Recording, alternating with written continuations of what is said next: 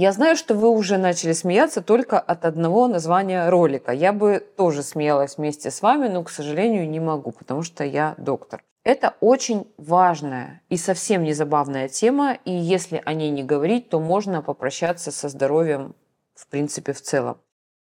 Давайте для начала разберемся, как часто нужно ходить в туалет по большому. Нормальным считается наличие дефекации один раз в день. Запомните, пожалуйста, когда вы решаете игнорировать желание опорожнить кишечник и терпите несколько часов, то вы очень вредите здоровью, в принципе, всего организма, не только кишечника. Если возникло желание сходить в туалет, то нужно это сделать в ближайшее время. Потому что когда э, в прямом кишечнике находится эта масса отработанная, она находится, например, день, два, три, она начинает э, всасываться в кровь. То есть э, отработанные эстрогены, токсины, которые должны выводиться, они находятся в кишечнике, и если они не выводятся, они начинают обратно всасываться в кровь. То есть интоксикация, понимаешь? Есть э, такой механизм, а, переработка эстрогенов, женских половых гормонов и у мужчин, и у женщин. Они должны скалом выводиться. Если они не выводятся скалом, они обратно всасываются и формируется синдром а, повышенного уровня эстрогенов. Эстроген доминирования, так называемое. Отсюда миомы, различные новообразования, отсюда фиброзно-кистозная мастопатия в том числе. Да? Я не говорю, что это единственная причина, но в том числе. То есть кишечник должен опорожняться каждый день. Я знаю, что очень многие сталкиваются с проблемами запоров. А, о том, как этого не допустить, что делать, чтобы не было запоров, что э, есть, как правильно есть и что делать для здоровья желудочно-кишечного тракта и вашего кишечника, я рассказываю на своем бесплатном вебинаре. Обязательно приходите, регистрируйтесь. Второй важный вопрос. Э, который нам с вами нужно обсудить, сколько времени нужно сидеть на унитазе. Очень многие мужчины э, Почему ты? Что ты улыбаешься? Это на самом деле проблема большинства мужчин, э, которые утром идут в туалет, берут кофе, кто-то берет кофе и сигарету, кто-то берет кофе и книгу, кто-то берет просто книгу и сидят, значит, полтора часа на унитазе. И там выходят через полтора часа счастливые. На самом деле этого делать ни в коем случае нельзя, потому что чем больше мы сидим на а, нашем фаянсовом друге, тем а, быстрее мы а, себе можем заработать геморрой. В идеале опорожнение кишечника не должно занимать больше трех 5 минут. Чем дольше вы сидите, тем больше вы тужитесь, а это один из факторов развития геморроя в будущем. А если через несколько минут, проведенных на унитазе, ничего не происходит, то лучше выйти из туалета и повторить попытку позже. И да, хочу сделать важное замечание. Не стоит брать с собой телефон, книгу или что-то, на чем вы можете остановить свое внимание там, на 5, 10, 15 минут.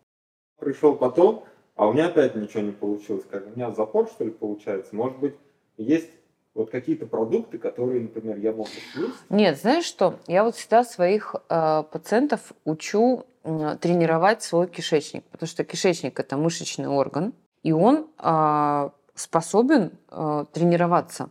То есть, если вот у человека хронические запоры, вот, ну, опять же, у нас есть видео на нашем канале про запоры, что, чем они вызваны, почему такое может быть, да. Если ты устранил все причины, если ты там наладил желчеотток, ты ешь много клетчатки, ты пьешь много воды, все у тебя хорошо, а все равно у тебя происходят запоры, пробиотики пьешь и так далее, то, в принципе, можно натренировать свой кишечник. Я всегда своих пациентов учу.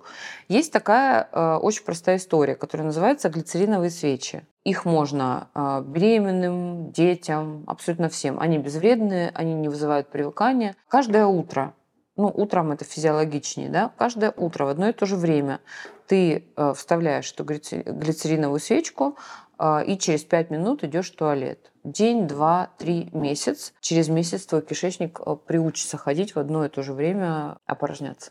Ну, это такой маленький э, секретик, такой маленький лайфхак да, для вас. А в моем телеграм-канале я публикую еще больше секретов о здоровье. Подписывайтесь, э, будьте с нами и будьте здоровы. Ну и третий вопрос, который мы должны с вами разобрать, и не смейтесь, это в какой позе нужно ходить по-большому. Правильная поза продиктована анатомией нашей прямой кишки. Чтобы сходить в туалет было проще, нужно разогнуть аноректальный угол. Вы такие, что такое аноректальный угол? В общем, как это сделать? Колени должны быть выше бедер. Корпус немного должен быть наклонен вперед. Ладони или локти нужно поставить на колени. Спина должна быть ровной, а живот расслабленный. Не задерживайте дыхание, когда тужитесь. И не смейтесь, опять же, идеальной позой считается поза на корточках. Поэтому напольные унитазы может, и не самые красивые и э, такие эстетичные, но зато очень удобные конструкции для нашего с вами кишечника. Но это не призыв отказываться от нормального унитаза. Нет, ни в коем случае. Это просто так вот я вам рассказываю, чтобы вы знали. Кстати, еще один такой секретик. Чтобы добиться здоровой дефекации, можно ставить под ноги специальную скамеечку для того, чтобы э, ноги были выше бедер. Существует еще один способ смягчить аноректальный угол. Это занять позу мыслителя, согнув верхнюю часть тела. Исследования показали, что 11 из 22 добровольцев, которые испытывали проблемы с дефекацией в положении сидя, смогли полностью опорожнить кишечник в этой позе.